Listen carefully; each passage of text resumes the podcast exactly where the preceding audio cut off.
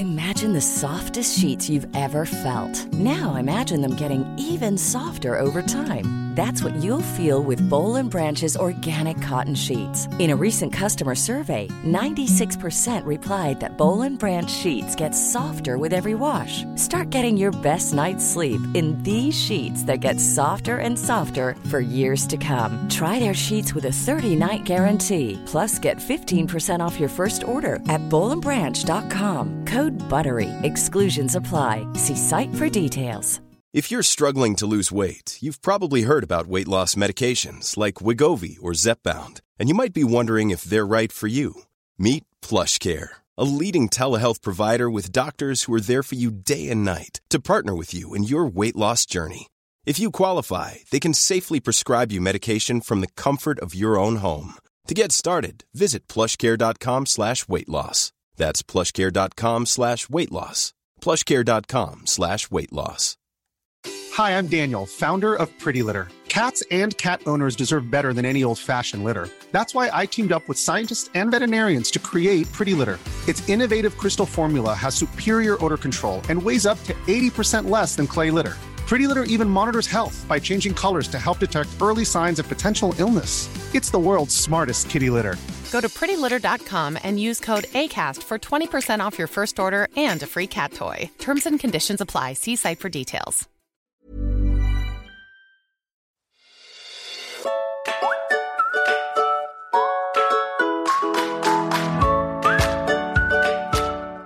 Hej allihop och välkomna till Babyhjälp-podden.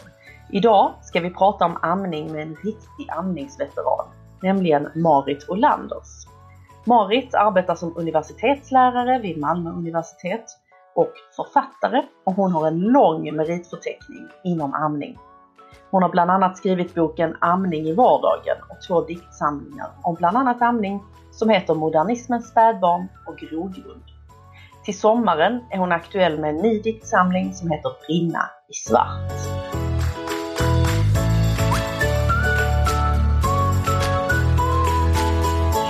Hej Marit och välkommen till Babyhjälp-podden! Hej, tack så mycket! Roligt att du är här hos oss. Ja, det var jättekul att få komma. Ja, du, jag tänkte att vi nämner det för lyssnarna att vi spelar in digitalt idag istället för i vår studio som vi brukar på grund av de pandemitider som vi befinner oss i. Ja. Eh, Men vi hoppas att ljudkvaliteten ska vara bra ändå. Eh, Jag tycker du har en sån gedigen amningsbakgrund. Vill du berätta lite hur ditt int- intresse för amning har uppstått från början? Eh, Alltså när jag var ung så utbildade jag mig inom information eh, och sen när jag fick mitt första barn och började titta på det här med amning så såg jag att där fanns det fullt med informationsproblem. Att det fanns en massa kunskap men den hade svårt att nå ut och där insåg jag att jag kunde göra en insats. Mm. Så jag kom med i föreningen Amningshjälpen med en gång och, eh, sen efter några år så tog jag över tidningen Amningsnytt och sen har jag fortsatt att skriva och kämpa för amningen. Mm.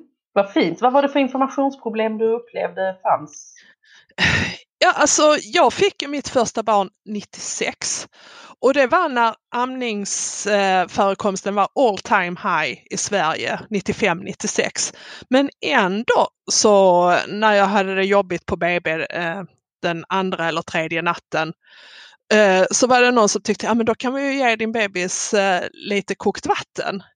Jaha. Eh, och det var inte den hjälpen jag hade behövt. Nej. Eh, Jag utan och, och sen var det ju alla i omgivningen, ska hon verkligen äta nu igen? Och, och jag blev så irriterad på det. Mm. Ehm, så jag, nej, jag engagerade mig i det och sen fortsatte jag.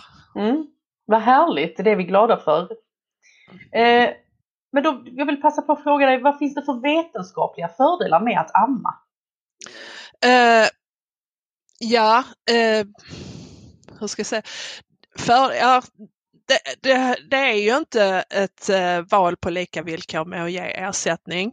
Eh, men i Sverige i vanliga fall så är det ändå så att eh, det är ju inte farligt att ge ersättning. Men eh, det är ju klart att eh, det gör någonting att ge och, och amma ändå. Det minskar risken för mag-tarminfektioner och för infektioner i övre luftvägarna på barnet. För, för den som ammar minskar det faktiskt risken för bröstcancer och eh, äggstockscancer. Jaså? Mm. Det visste jag inte. Nej, det är, mm. om man ammar länge så, eh, så minskar det med ett, risken för bröstcancer med några procent om året. Så det är inte en vaccinering att man är helt immun, Nej. men man får tänka att risken minskar faktiskt. Okej. Okay. Men det här med att det skyddar mot infektioner i luftvägarna hos barnet, mm. hur länge då? Eh, allra mest under pågående amning men eh, sen har man ju eh, kommit fram till att på vissa sätt så sitter det ju kvar ett skydd långt efter Alltså man har ju mätt, man kan ju inte, det är lite svårt det här att veta hur man ska mäta det. För du kan ju inte slumpa eh, mor barnpar till amning eller ej, det, det, är ju inte etiskt. Så det du kan göra är att gå in i efterhand och se hur blev det? Mm. Eh, eh, så där finns ju alltid en osäkerhet också. Men eh, det man har sett är ju då att Eh, i alla fall under pågående amning så finns det ett skydd och sen verkar det sitta kvar eh, skydd mot vissa saker långt efter man har slutat också. Okej. Okay. Ja, det är väldigt spännande. Men det, det får, mm. mig att, får mig att tänka på, det finns ju folk som väljer bort amning. Mm. Hur, hur ser du på det? det är deras val. Mm. Jag, jag är ju inte, folk vill gärna tänka att jag är en amningsförespråkare men jag förespråkar faktiskt eh, människors fria val. Mm. Jag, vem är jag att döma olika familjers olika situationer? Mm. Sen kan jag berätta vad, vad, hur, hur amning fungerar. Jag kan berätta om vad, vad bröstmjölk gör eh, och saker. Men sen ligger ju valet hos eh, föräldrarna. Mm. Och de kanske får väga in andra saker som inte jag vet om. Jag... Ja, man har oftast inte hela bilden. Nej. Och det är oftast inte svart eller vitt heller med Nej. saker och ting och beslut. Nej. Så min, eh, en, av, ja, en av mina första amningsrådgivningar när jag hade blivit hjälpmamma som det heter i Amningshjälpen var mm. en kvinna som alla hade sagt till henne att hon måste sluta amma för att hon hade så stora problem och så skrev hon till mig, måste jag det? Och jag bara, nej, du kan göra så här och så här. Det är svårt men det kan gå. Mm. Eh, och förklara det. Och sen skrev hon tillbaka och då hade hon slutat amma i alla fall. Ja. Men jag vill tacka dig, sa hon, eh, för du gav mig ett val. Mm. Du kände, då kände jag inte att jag måste göra det utan jag kunde välja det. Precis. Ja men det är fint. Mm. Du Marit, hur får man egentligen amningen att fungera när man har liksom en, en helt nyfödd liten bebis? Ja, eh, det bästa är om man kan ha läst på innan bebisen kommer eh, förstås så att man vet hur amning fungerar, hur brösten fungerar, hur barn fungerar. Så man kan det. Men eh, sen när, eh, när man har bebisen på sitt bröst så är det ju att titta, titta mycket på hur bebisen gör. En nyfödd bebis som inte är påverkad kan ju själv krypa fram till bröstet och ta tag och börja suga och gör det ofta på mindre än en timme efter den har kommit ut ur magen. Eh, och sen är det att lära sig bebisens signaler, hur den söker, att den kan öppna och stänga munnen, rör huvudet fram och tillbaka. Nu visar jag i webbkameran här, det ser inte ni andra. Eh, eller bara ser att när, har, när bebisen har sovit och att den vaknar och att man tänker en vaken bebis är en hungrig bebis. Och att man lägger, den till, eh, lägger bebisen till bröstet eh, så fort den ger minsta signal. Och om den andra föräldern håller barnet att när det börjar signalera amning eh, att man inte försöker avleda eller göra något annat utan till bröstet med en gång. Och låter det stanna där eh, så länge hen vill. Det är det ena och det andra är ju då att barnet har en effektiv sugteknik, att det har ett stort tag om bröstet eh, och kommer åt alla mjölkångarna där innanför och kan få ut all mjölken. Och det är en övningsfråga eller? Det är mycket en övningsfråga, man får titta på hur andra gör. Eh, man kan känna sig väldigt eh, eh, hudlös och sårbar efter förlossningen så att man behöver mycket hjälp och stöd av andra också. Och folk som ger, som ger en bra stöd som man känner sig styrkt av. För de här som kommer och sprider misstro som jag också hade runt mig en gång i tiden och tvivlar på ens förmåga. De får man försöka stänga öronen för. Mm. Och lyssna på dem som eh, får dig att växa och får dig att tro på dig själv, dina bröst, dina barn, eller ditt barn. För någonting, jag har ju bara ett barn och när vi låg på BB så var jag så chockad över hur, alltså vilken dygnet runt verksamhet det ändå var med amning. Mm. Det hade ingen mm. förklarat mm. för mig. Nej. Hur kommer det sig att det blir liksom, jag tror inte jag är ensam nämligen, alltså hur, hur tror du det kommer sig att det blir som en sån chock? Ja, det har jag tänkt mycket på mm. och jag mm. tycker amning är så nertystat i samhället. Eh, eh, och, och, att det är någonting som kvinnor bara eh, förväntas kunna utan vidare. Men vi människor funkar inte så. Vi behöver lära oss, vi behöver se det omkring oss när vi växer upp och som tonåringar och hålla barn och se hur det funkar. Eh, så jag har ju försökt att sprida information. Jag har hållit på i över 20 år men jag ser ju att det är samma, samma okunniga frågor hela tiden. Är det märkligt? ja. Mm. Eh, men eh, men jag skriver ju om det i Amning i vardagen också, att jag, jag bara tolkar som att det finns en stor likgiltighet och plus också att de, många som jobbar med det, för dem är det en känslig grej också. De har själva antingen blivit ammade eller ammat eller de har haft barn. Och Ja, och så fungerar det inte och då gick det ju med flaska också. Det är väl inget fel på mig som har fått flaska, det är väl inget fel på min att min fru har gett flaska. Alltså man, man får ett eget försvar också och det gör det ställer sig i vägen för relevant amningsinformation. Och, ja, ja, men barnen överlever ju ändå. Nu ska du vara tacksam. Ja, men jag är inte det. Jag vill ju amma. Mm. För det blir ju ett stort personligt nederlag om man inte får det att funka samtidigt också. För det känns, samtidigt som vi har då den här likgiltigheten ja. som du nämner, att det är lite också en, eh, kanske lite av skuld, alltså på något sätt skam, att man ska, mm. till orden, ja. ja men skambelagt att man inte får amningen att funka. Ja. Så upplevde jag det i alla fall när jag fick ja. trassel med min amning. Mm. Mm. Oh ja. Eh, och där är det ju lite damn if you do, damn if you don't. Eh, att du ska klara det bara lite sådär men, eh, men ingen ska kunna hjälpa dig. Det, det ja. ja. Mm. Eh, men du, det talas ju om olika amningsställningar. Mm. Vad finns det för olika ställningar egentligen? Ja, det, det är ju egentligen fantasin som sätter gränser eh, och huvudsaken är ju att, att barnet ligger med hela sin kropp vinkelrätt mot bröstvårtan. Att barnet inte eh, vrider på nacken eller behöver vrida på huvudet för att nå bröstet. Sen kan ju bröst vara allt från pyttesmå till jättestora och, och producera lika mycket mjölk ändå. Men beroende på var bröstvårtan pekar är också hur du lägger barnet.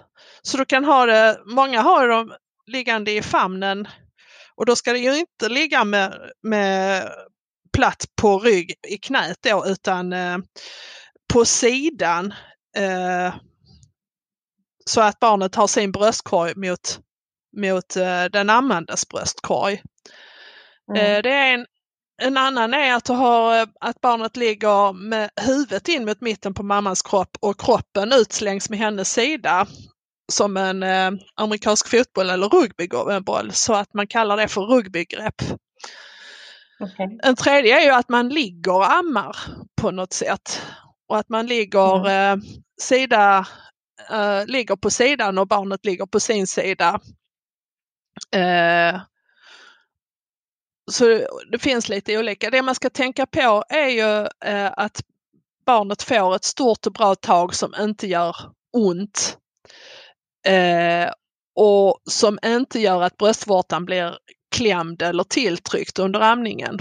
Det kan man kolla när, barnet släpper taget om bröstet och om eh, bröstvårtan är rund och pekar åt samma håll som vanligt och man känner efter att alltså i början gör det lite ont, det gör det, men det ska inte mm. göra värre ont än förlossningen. till exempel. Nej. Då, då, då är det något fel. ja. Eh, men att det känns okej okay sen. Och gör det inte det, då får man jobba med taget. Mm. Vilken, vilken amningsställning skulle du vilja säga är lättast att börja med? Är det bara formen på bröstet som styr det? Alltså, det styr ju en hel del. Många tycker ju det är lättast när de ser vad som händer också. För må många är det det vanliga väggreppet att man sitter med barnet i, inte i knät men mot sin bröstkorg på tvären liksom.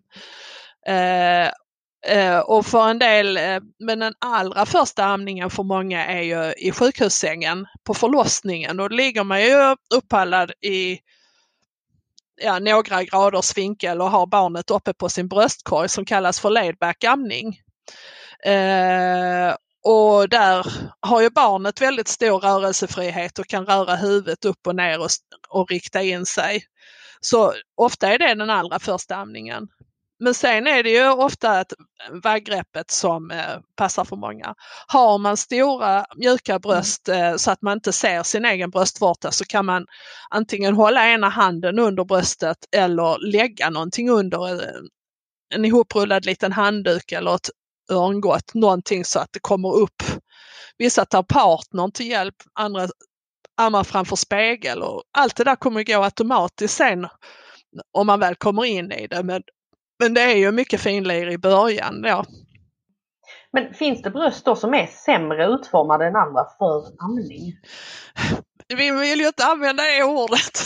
Men det är ju, det är ju, det är ju svårare om man har helt plana bröstvårtor eller bröstvårtor som pekar inåt. Men då finns det mm. eh, ett slags hjälpmedel som suger ut bröstvårtan ändå som man kan sätta på. Dels någonting, en specialgrej finns, men sen finns det också någonting som heter amningsnapp. Eh, som är som en sugpropp som sitter på bröstet. Ibland kan de vara lite snabba med att dela ut amningsnappar på BB och man kan fastna i det att barnet vill inte ta bröstet utan amningsnapp. Ibland behövs det, ibland hade det hjälpt om bara personalen hade suttit med och hjälpt en kunna ta sig den tiden och hjälpa en utan. Men en del barn, till exempel en del för tidigt födda barn, behöver den här amningsnappen som är av silikon, tror jag den är, eh, som är lite hårdare, som eh, ger en starkare signal inne i munnen på att det är amma barnet ska. Så ibland är det nödvändigt, ibland kanske onödigt. Ibland får man ha den här amningsnappen flera veckor, ett par månader innan barnet vänjer, och det, eh, vänjer sig eller tar bröstet utan. Men eh, så är det för många men inte den enda i världen och det kan gå bra ändå. Det kan det. Mm. Absolut. Men du nämner att det finns en annan specialgrej ja. utöver amningsnapp. Ja, ja och Niplet är något varumärkesnamn som kommer farande här. det var länge sedan jag tänkte mm. på det. Mm. Men det finns en grej som eh, hjälper till att dra ut eh, eller inåt riktade bröstvårtor. Men sen alla som har träffat en liten nyfödd bebis känner ju vilken otrolig kraft där är i deras sugtag och att de kan suga på ens näsa eller kind och att de suger rejält. Så eh, Alltså det, det, naturen löser mycket ändå. Mm. Eh, sen är det ju saker... Och annars finns det hjälpmedel. Ja. Sen är det ju saker med barnets anatomi som också kan vara svårt också. Det kan vara, alltså om barnet har eh, eh, läpp eller gomspalt så kan det vara svårt att få till och då, då får man vända sig kanske till en amningsmottagning och få hjälp. Eh, och en del som är mycket uppmärksammat nu de senaste åren är om barnen har eh, stramt eh, tungband, den här strängen som går från undersidan av tungan och ner till botten av munnen. Om den är kort eller stram så kan barnet ha svårt att sträcka ut tungan. Och när ett barn ammar så, så ska tungan ligga ut över undre tandraden och ut nästan över underläppen. Och vid amning så jobbar ju barnet aktivt med tungan. Eh, och man ser också på att amning fungerar att barnets eh, tinning rör sig. Det gör det inte vid, eh, eh när det suger på en nappflaska. Det är en helt annan sugteknik. Intressant. Mm. Men vad kan man göra åt kort tungband till exempel? Eh, då får man vända sig till vården. Eh, det finns öron, näs, halsläkare som eh, klipper det i värsta fall. Mm. Eh, och på en nyfödd är det ett väldigt litet ingrepp. Eh, på ett äldre barn är det ett mycket större ingrepp. Men det är också okay. att man kan behöva det senare. En del får barn får tungband klippta i samband med att de börjar prata och att inte talet fungerar riktigt. Ja. Eh, vad är det då som styr själva mjölktillgången? Eh, ja, eh, flera olika saker. Det första är att, eh, att eh, moderkakan lämnar kroppen i samband med förlossningen. Moderkakan utsöndrar hormoner som hämmar eh, mjölkbildningen. Så när moderkakan föds ut så får det här fritt spel och då börjar den här första eh, mjölkbildningen när man får mycket mjölk på en gång. Men för att det sen ska fortsätta hålla igång så måste barnet suga. Det är barnets stimulering av brösten det som gör styr nybildningen. Ju mer barnet suger desto mer mjölk bildas. Och då med ett effektivt tag också. Så efterfrågan styr eh, produktionen helt enkelt? Efterfrågan styr till, ja. Mm. Och då är det eh, och det är därför vi eh, uppmuntrar det här som är jobbigt att, att amma ofta i början.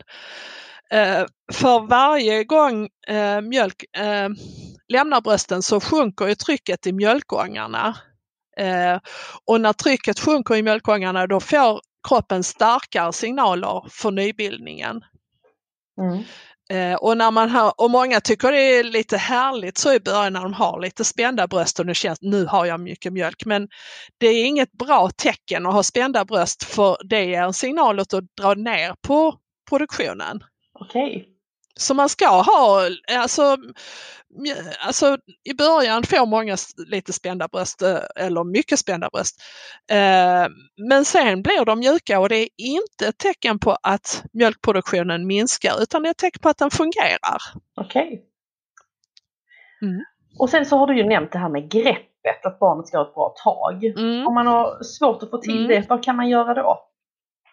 Titta på eh, filmer eh, på Youtube. Kom med i eh, Amningshjälpens Facebookgrupper och kolla. Alltså det, det, det, finns en massa, det finns en massa både bra och dålig information på internet så man måste ha hjälp att sålla lite. Eh, men nu finns ju mycket på film och man kan se hur det ser ut och man vet vad man ska leta efter.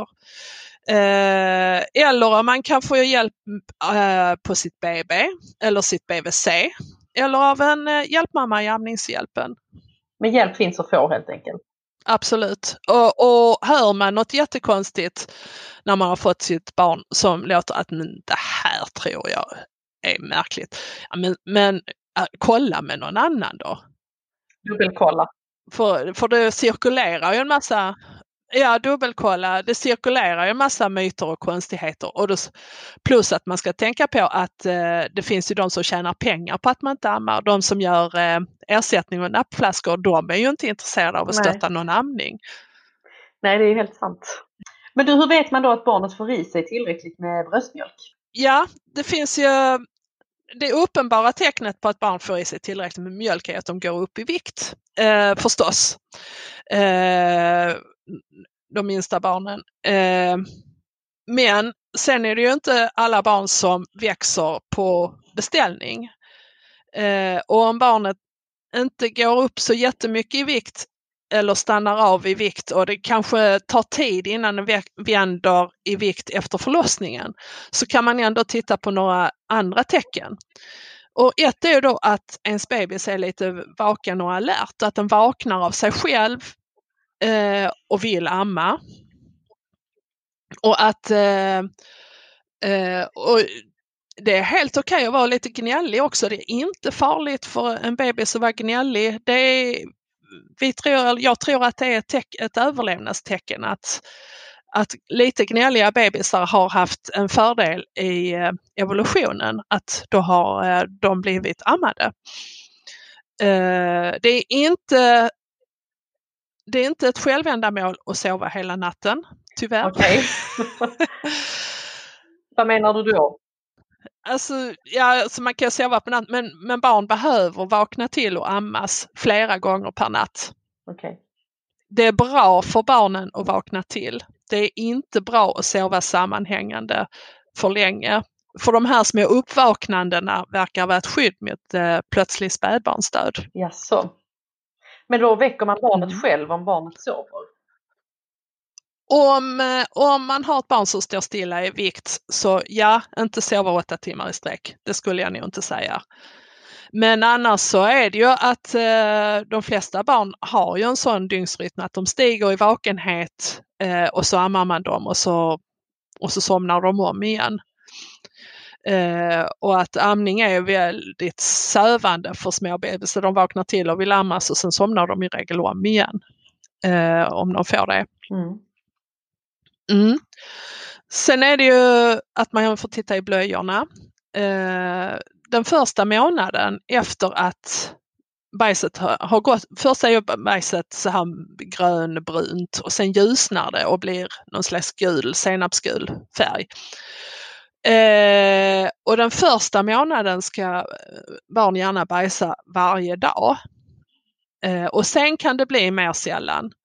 Men en bebis som inte växer så mycket och inte bajsar varje dag, där hade jag försökt att trissa upp amningen eh, genom att amma oftare och det finns fler knep att ta till om man behöver det. Mm. Eh, och sen är det ju även eh, kiss sen att eh, barn ska eh, ha eh, en fem, sex rejält tunga blöjor per dygn åtminstone. Många har mycket mer. Eh, och det ska vara färg och luktlös kiss. Är det så att det är färgat och luktar och ännu värre om det börjar bli kristaller, det är ett barn som behöver eh, mycket mer mat och vätska. Mm. Hey, I'm Ryan Reynolds. Recently, I asked Mint Mobile's legal team if big wireless companies are allowed to raise prices due to inflation. They said yes. And then when I asked if raising prices technically violates those onerous two year contracts, they said, What the f are you talking about, you insane Hollywood ass? F- So to recap, we're cutting the price of Mint Unlimited from $30 a month to just $15 a month. Give it a try at mintmobile.com slash switch. $45 upfront for three months plus taxes and fees. Promo rate for new customers for limited time. Unlimited more than 40 gigabytes per month. Slows. Full terms at mintmobile.com. Quality sleep is essential. That's why the Sleep Number Smart Bed is designed for your ever evolving sleep needs. Need a bed that's firmer or softer on either side? Helps you sleep at a comfortable temperature? Sleep Number Smart Beds let you individualize your comfort so you sleep better together. JD Power ranks Sleep Number number 1 in customer satisfaction with mattresses purchased in-store. And now save 40% on the Sleep Number limited edition Smart Bed for a limited time. For JD Power 2023 award information, visit jdpower.com/awards. Only at Sleep Number stores or sleepnumber.com. Normally, being a little extra can be a bit much, but when it comes to healthcare, it pays to be extra. And United Healthcare makes it easy with Health Protector Guard fixed indemnity insurance plans. Underwritten by Golden Rule Insurance Company, they supplement your primary plan, helping you manage out of pocket costs without the usual requirements and restrictions like deductibles and enrollment periods. So when it comes to covering your medical bills, you can feel good about being a little extra. Visit uh1.com to find the Health Protector Guard plan for you. Many of us have those stubborn pounds that seem impossible to lose, no matter how good we eat or how hard we work out. My solution is PlushCare. PlushCare is a leading telehealth provider with doctors who are there for you day and night to partner with you in your weight loss journey. They can prescribe FDA-approved weight loss medications like Wagovi and Zepbound for those who qualify. Plus, they accept most insurance plans. To get started, visit plushcare.com slash weight loss. That's plushcare.com slash weight loss. Hi, I'm Daniel, founder of Pretty Litter. Cats and cat owners deserve better than any old fashioned litter. That's why I teamed up with scientists and veterinarians to create Pretty Litter. Its innovative crystal formula has superior odor control and weighs up to 80% less than clay litter. Pretty Litter even monitors health by changing colors to help detect early signs of potential illness. It's the world's smartest kitty litter. Go to prettylitter.com and use code ACAST for 20% off your first order and a free cat toy. Terms and conditions apply. See site for details. Mm. Okej. Hur är det med mjölken annars? Kan den ta slut i bröstet? Nej, den fylls allt. Ja, alltså, flera år efter att man har slutat amma så är det ju inte mycket. så Nej. då, då, Nej. så det, det- men, men inte under tiden man ammar. Ett ammat bröst är aldrig tomt. Okej. Eh, Så fort eh, mjölk börjar lämna bröstet så går den nervimpulser upp eh, till hjärnan faktiskt som styr mjölkbildningen och så eh, eh, sätter nybildningen igång. Så det är ju inte så att, eh, att eh, bröst är slutna behållare som nappflaskor utan där ammar man ett bra tag så nybildas ju mjölk under tiden man håller på och ammar. Vilken häftig grej. Ja, ja det är det. Ja, helt fantastiskt. Ja. Mm. Eh, Men skulle du då vilja säga att det är viktigt att man ammar var tredje timme Nej, i början och hur länge då? nej, Inte? nej. Nej. Säger, titta inte på klockan, titta på ditt barn. Eh, det här med var tredje timme älskar vården att säga och många säger minst var tredje timme men sen är det den här tiden som folk hör. Eh, och jag säger the sky's the limit, du kan amma var tionde minut. Bara poängen är titta på ditt barn. Vill barnet amma, låt det amma. Låt det stanna vid bröstet så länge det vill. Släpper du första bröstet av sig själv och fortfarande är vaken så är det andra bröstet. Eh, vill den fortfarande mer, lägg tillbaka den till första igen. Sen kan man hålla på så flera gånger, särskilt om kvällarna. Mm. Kan det bli så och det är inget fel, det är inte meningen att barn ska vara effektiva. En del är det.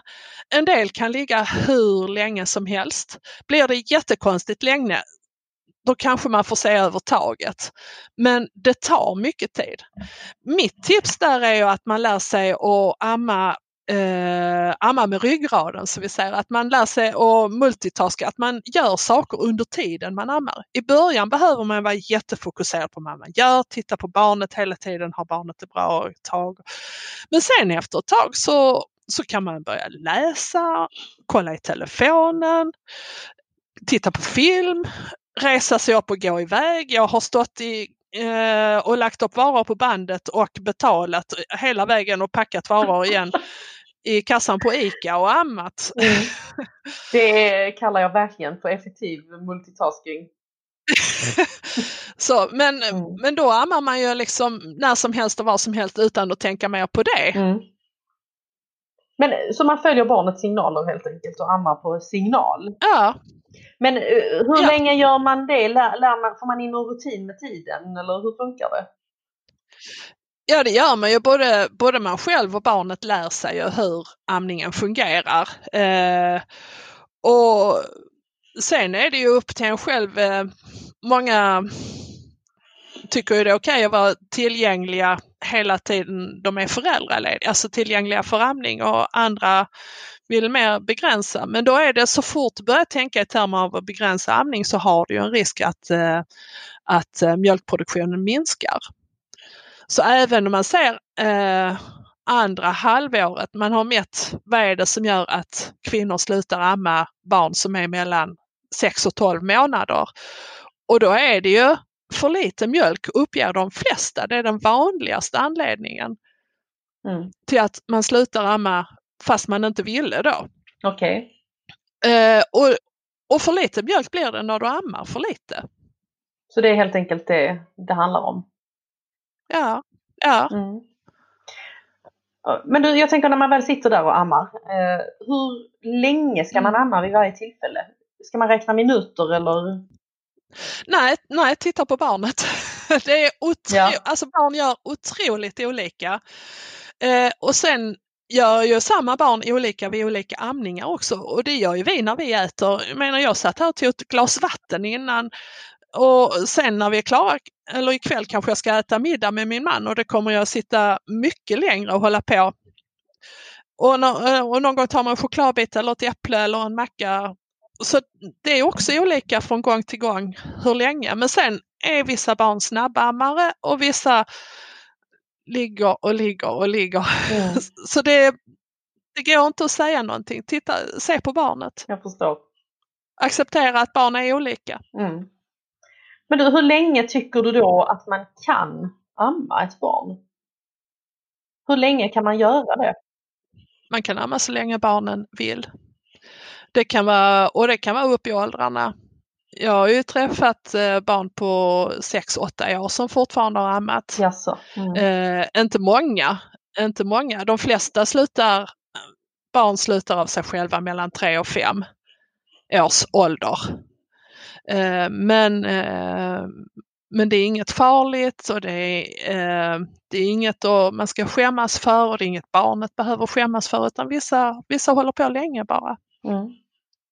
Jag, de får. Jag tycker det är så intressant för man får ju höra det att från, eller jag har fått höra det, att från ett halvårs ålder på barnet så är det viktigt att då börja testa lite med mat, med små smakportioner. Och redan från fyra månaders ålder kan man egentligen börja med det som heter smaksensationer. Det är ju som ett litet kryddmått då. Mm. Och, och, man pratar mycket om att barnet behöver då sen vid sex månaders ålder högre eh, halter av järn och att detta inte tillgodoses med bröstmjölken. Mm. Vad har du att säga om det? Uh, ja, nej men det, att det stämmer i princip. Men sen är det också det att vid sex månader så är ju många barn, då börjar ju de bli redo för att äta och jag eh, brukar poängtera den sociala sidan av ätande. Mitt yngsta barn var sex månader minus en vecka. Vad blir det? fem månader och tre veckor. Då stod jag och åt en macka och hade honom i famnen. Då tar han min macka och så tar han ett eget bett. Och hade inte varit intresserad av mat innan. Mm. Eh, så det är liksom, och då har man ju med sig barnen vid matbordet om de sitter i egen stol eller om de sitter i föräldrarnas knä. Och att de får ha mat inom räckhåll och bara testa sig fram och vara med. Det är ju, alltså barn älskar ju att stoppa saker i munnen och uppleva nya smaker eh, och konsistenser. Och, och då hänger ju det här med järn och allt det med också. Så det är inget, det är inget eget ändamål att sikta på att hela i ett år. Det blir inte bättre på något sätt. Men man behöver ju inte heller ha panik om ens barn är sex år och en vecka och totalt ointresserad av annan mat. För för de flesta kommer det ändå. Mm, sex månader och en vecka menar du? Sex år för Ja, nej, ja. nej. ja, det var, ja då, de äter ju annan mat ja, också. Det ska, nu, nu ska vi krossa myter på, med amning av äldre barn här. Att de, eh, eh, ja, de äter ju annan mat också men de har ju amningen som eh, kontakt med föräldern och gos för att somna och somna om. Och, kanske som tröst. Mm. Men så det gör ingenting om barnet är nyfiket på mat helt enkelt vid ett halvårs ålder? Nej. Man kan ändå fortsätta och blir det en helamning då egentligen? Om barnet... Nej, helamning, Nej. helamning är ju, det är ju äh, amning och D-droppar bara. Men, äh, men det blir ju en delamning. Mm. Delamning behöver ju inte vara eh, amning och ersättning. Delamning kan vara amning och fast föda. Okay. Eh, mm. och om man vill fortsätta amning så kan det vara den långa amningstiden. Helamningsperioden blir den här lilla parentesen i början som är ganska så pliktfylld ändå för det kan kännas tungt att vara, försörja barnet helt och hållet med mat. Mm. Eh, men sen delamningen Eh, då kan, blir det mycket mer lättsamt och barnet äter annan mat och ammar för att komma till ro som en liten mikropaus. Mm. Om man är på resa och allting smakar konstigt, ja, amma istället. Men det här tycker jag är intressant för då nämner du ju tidigare att så fort man liksom börjar ge annan föda så har man ju risken då att bröst, eh, alltså mjölkproduktionen minskar. Ja.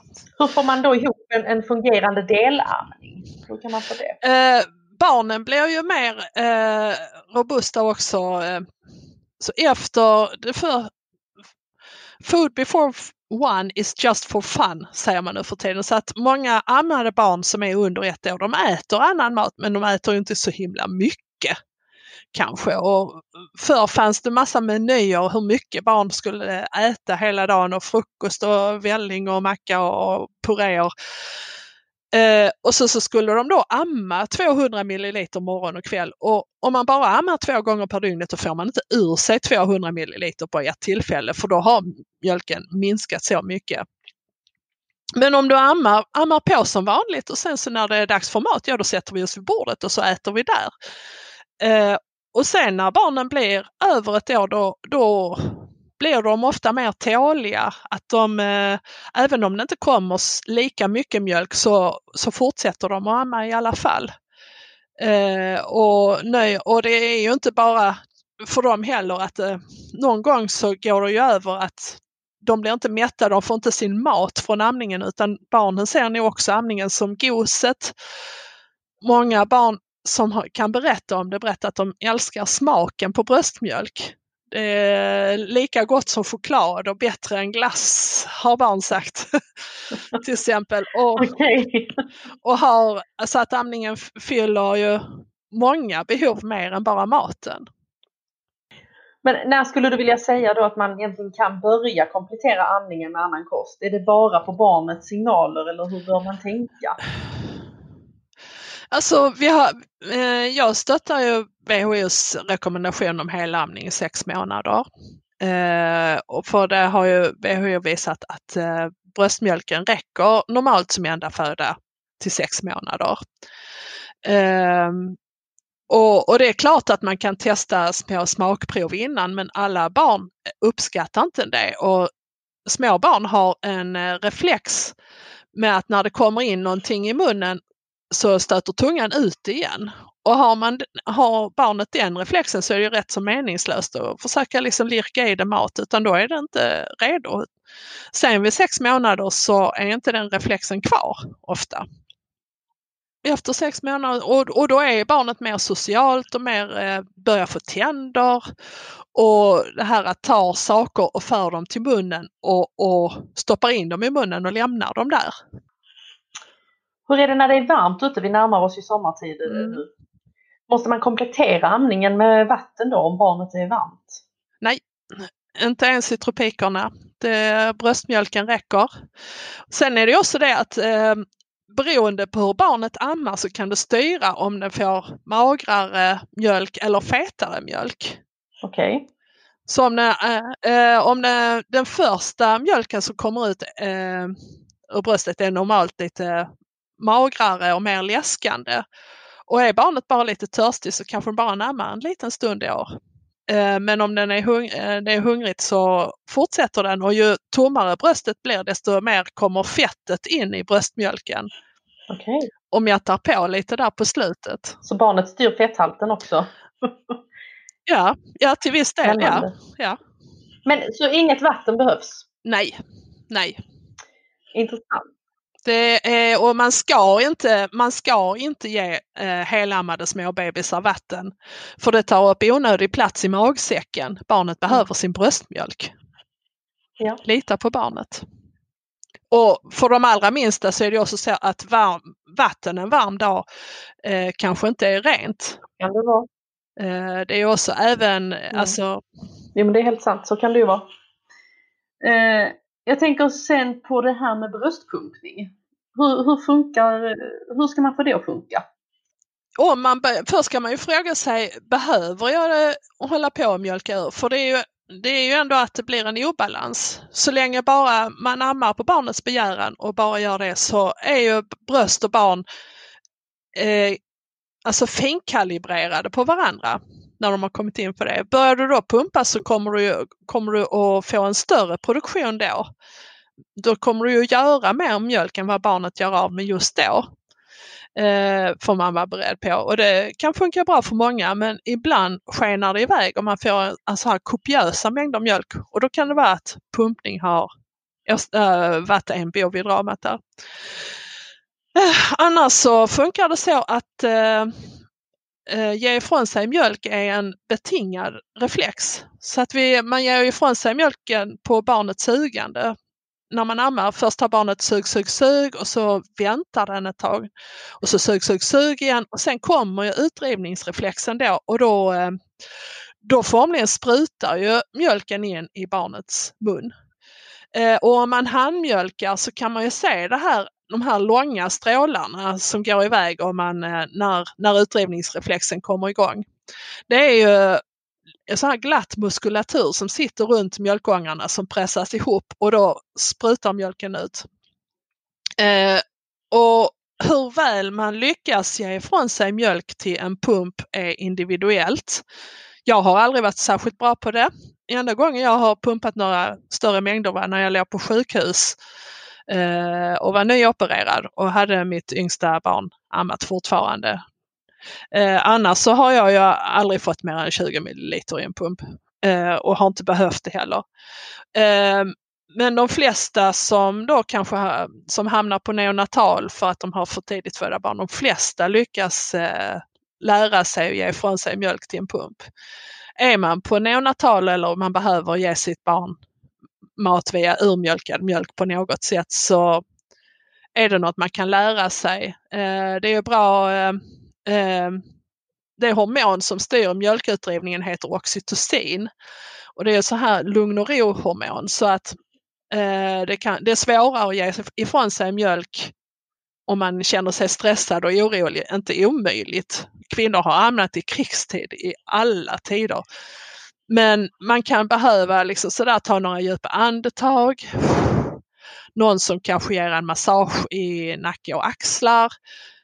Eh, eller tänka på någonting som gör en avkopplad. Eh, tänka på en ko som mjölkas, tänka på ett vattenfall. För att kunna ge ifrån sig mjölken. Eh, Vissa menar på att man ska titta på en bild på barnet så, samtidigt som man pumpar. Det kan funka. Ja, ja. Det kan funka och bild, alltså jag har sagt i flera år nu när vi har massa moderna telefoner så filma ditt barn. Så du hör ljud, dess mm. ljud också. Att det kan funka. Men så det är ändå inte en metod som funkar för alla? Nej, och det är en, någonting man behöver lära sig. Och också försöka trycka undan så här stress och oro och otillräcklighetskänslor. Eh, och, och lita på sig själv och det kan vara jättesvårt.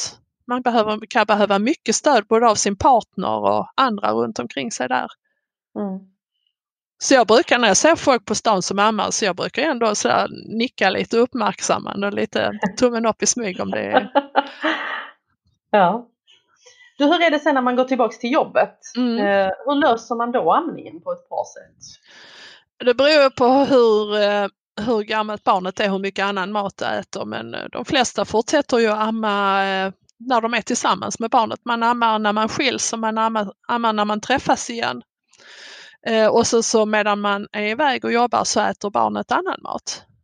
Börjar man jobba heltid med ett litet spädbarn eller man, jag jobbar på universitet och det är många som fortsätter plugga direkt efter de har fått barn och att partnern är föräldraledig då, ja då får ju partner och barn finnas i närheten så att man kan amma när man kan. Mm. Ja, och, eller om man kan gå och mjölka ur och ha med sig den mjölken hem och så ger partnern den nästa dag. Mm. Det är mycket jobbigare än att vara hemma själv men det går ju. Det går att lösa. Ja. Mm. Vilka myter skulle du vilja slå hål på med amning? Vad är viktigt för de som lyssnar att veta eh, i det avseendet? Ja, det är inte så enkelt att man kan eller inte kan amma. Amma är någonting man behöver lära sig. För de flesta funkar det inte av sig själv från början utan de flesta behöver hjälp. Väldigt många har problem, lite problem med sår, lite problem med taget, lite problem med mjölkstockning. Nästan alla råkar ut för någonting någon gång. Eh, det är en. Eh, och det hänger också ihop med det här att man tror att mjölkproduktion är något statiskt. Eh, så jag avråder ju från eh, napp den första månaden. Eh, för att det har visat sig att då behöver barnet suga på bröstet för att hålla igång mjölkproduktionen. Sen finns det ju många eh, myter om att fortsätta amma då att mjölken tappar all näring vid sex månader. Det är ju bara inte sant eh, mjölken fortsätter att vara sammansatt på samma sätt. Eh, det som händer är att helammade barn över sex, om barn inte får annan mat eh, när de är över sex månader, är att de kan få för lite järn. Men eh, nu när man har börjat med den här sen avnavling så att eh, barnet får sitt blod genom navelsträngen innan navelsträngen klipps gör ju underverk för barnets hjärnvärden har jag förstått. Okay. Eh, så att det är ju det är ju en hjälp. Men sen har ju barnet hjärndepåer med sig eh, från eh, födseln under helamningsperioden. Så det, så, men mjölken fortsätter vara densamma. Om du så ammar i flera år så är det bra kvalitet på mjölken. Det är snarare så när barn ammar lite mindre i taget att den blir fetare om något. Okay. Och apropå det så är det ju då det här med barn som vill amma hela kvällarna. Uh, och det är inte heller ett tecken på att man har för lite mjölk eller att det är något fel på mjölken utan det är uh, någonting annat och vi vet inte vad. Den, barn vill amma mycket på kvällar men när man mäter kvaliteten på mjölken så är den faktiskt fetare kvällstid. Just för att man ammar så ofta, brösten är inte fulla med mjölk utan där är lite tryck in i mjölkångarna och då kommer det ut fett. Mm. Mer fett. Uh, det är en, vad kan vi mer ta? Uh, ja, vi kan ju ta det här som uh, ett barnmatsföretag säger att det är normalt att amma fem gånger per dygn. Det är det inte. Det är få mirakelkvinnor som lyckas, och mirakelbarn för det är båda, det handlar om som klarar att hålla igång en helamning på så lite som fem gånger per dygn. Tro inte på dem. De säger fem till åtta gånger. Åtta, ja då är vi på var tredje timme. Det är lite för människor. Mm. Människor är det djur av alla däggdjur som är designade för att amma som oftast. Jag tror att det beror på att vi är så sociala. Att amning är en del i den sociala kommunikationen eh, mellan eh, mamman och barnet. Mm. Eh, vad ska man Och samma barnmatsföretag brukar säga att en eh, full mage är, är ett tecken på, eller eh, hänger ihop med lång nattsömn och det är inte heller sant. Det är rent ljug. Eh, det finns en berömd jättebra forskningsstudie från Australien när man tittar ett, ett barn som åt 35 milliliter, det är pyttelite, det är två matskedar med en liten topp på. Sov åtta timmar i sträck efter det. Och ett annat barn åt 175, det är alltså nästan två deciliter och vaknade efter en timme eller två igen. Så det hänger inte ihop det där. Nej. Det är någonting annat. Har du några fler myter som du slår hål på? Ja, jag ska tänka här lite. Hmm.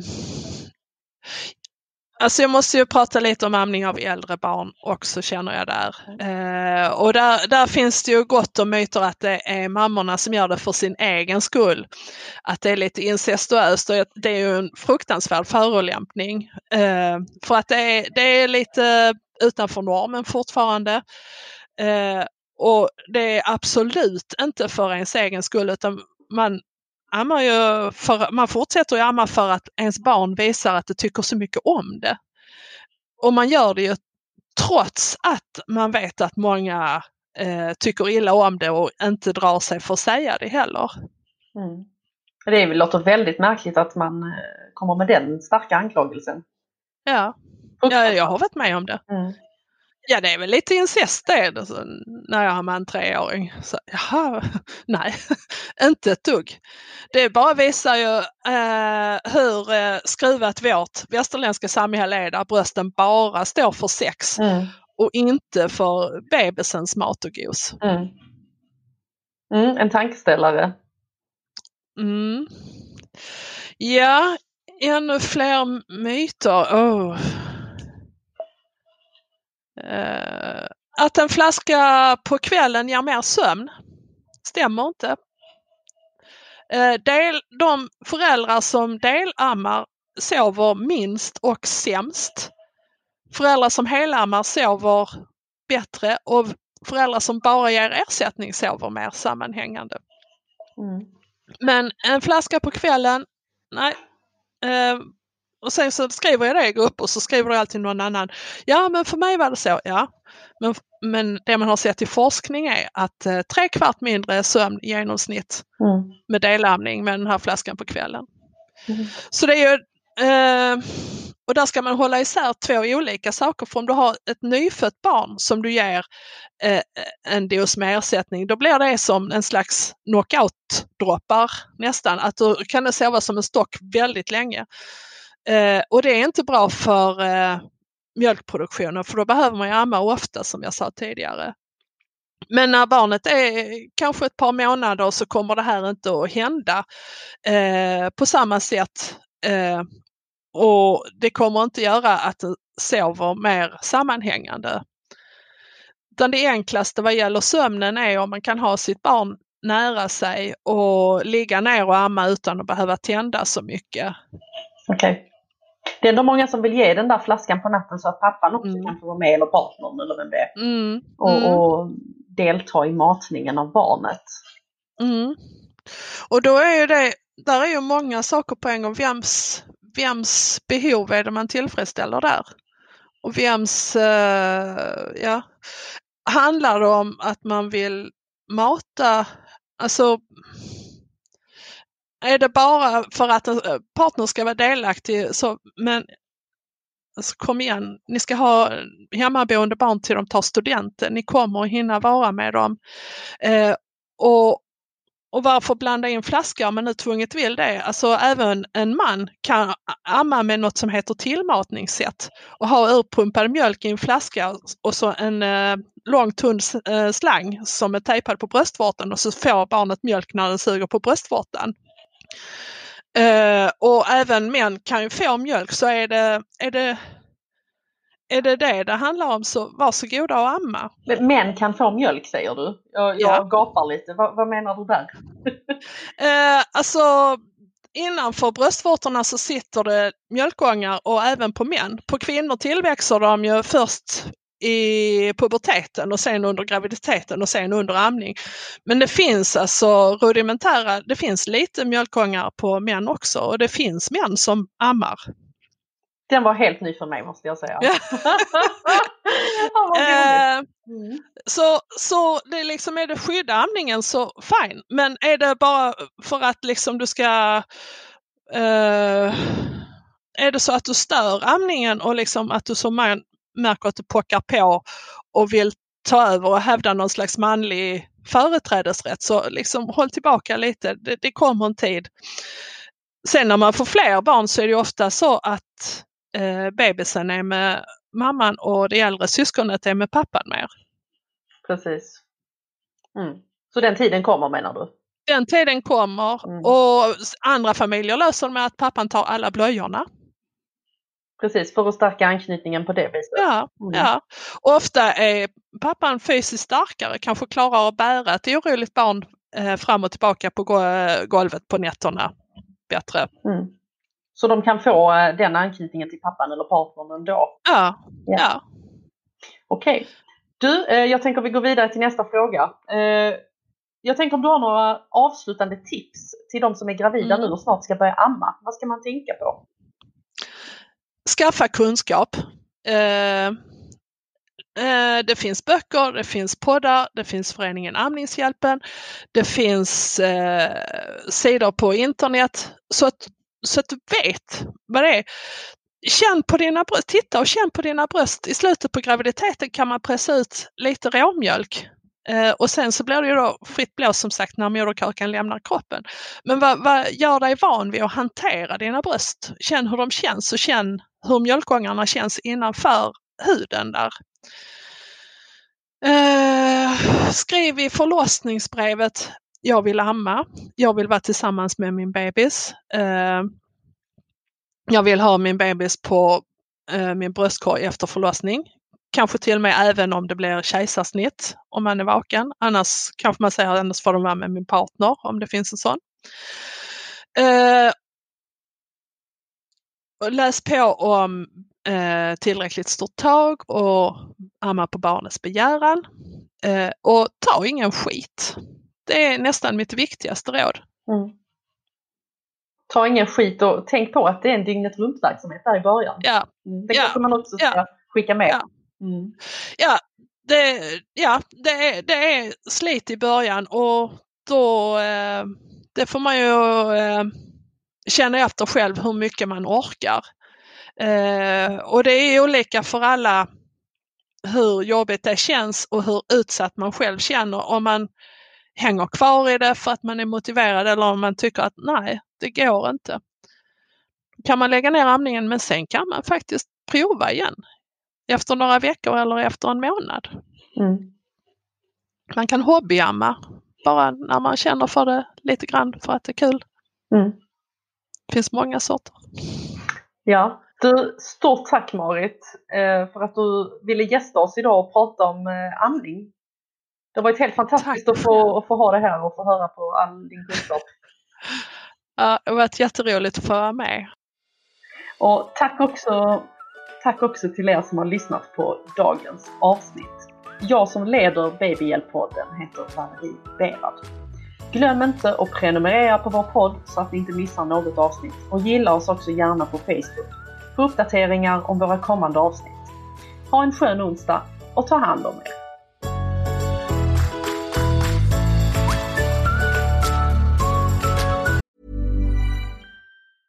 Planning for your next trip?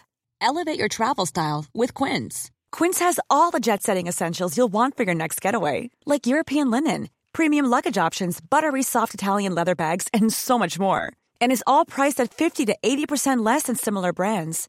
Plus, Quince only works with factories that use safe and ethical manufacturing practices. Pack your bags with high-quality essentials you'll be wearing for vacations to come with Quince. Go to quince.com/pack for free shipping and 365-day returns. Here's a cool fact. A crocodile can't stick out its tongue. Another cool fact, you can get short-term health insurance for a month or just under a year in some states.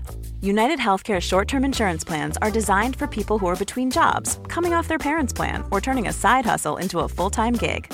Underwritten by Golden Rule Insurance Company, they offer flexible, budget friendly coverage with access to a nationwide network of doctors and hospitals. Get more cool facts about United Healthcare short term plans at uh1.com. Hi, I'm Daniel, founder of Pretty Litter. Did you know cats tend to hide symptoms of sickness and pain? I learned this the hard way after losing my cat, Gingy. So I created Pretty Litter, a health monitoring litter that helps detect early signs of illness by changing colors, saving you money and potentially your cat's life. Pretty Litter is veterinarian developed, and it's the easiest way to keep tabs on your fur baby's health right at home. Go to prettylitter.com and use code ACAST for 20% off your first order and a free cat toy. Terms and conditions apply. See site for details.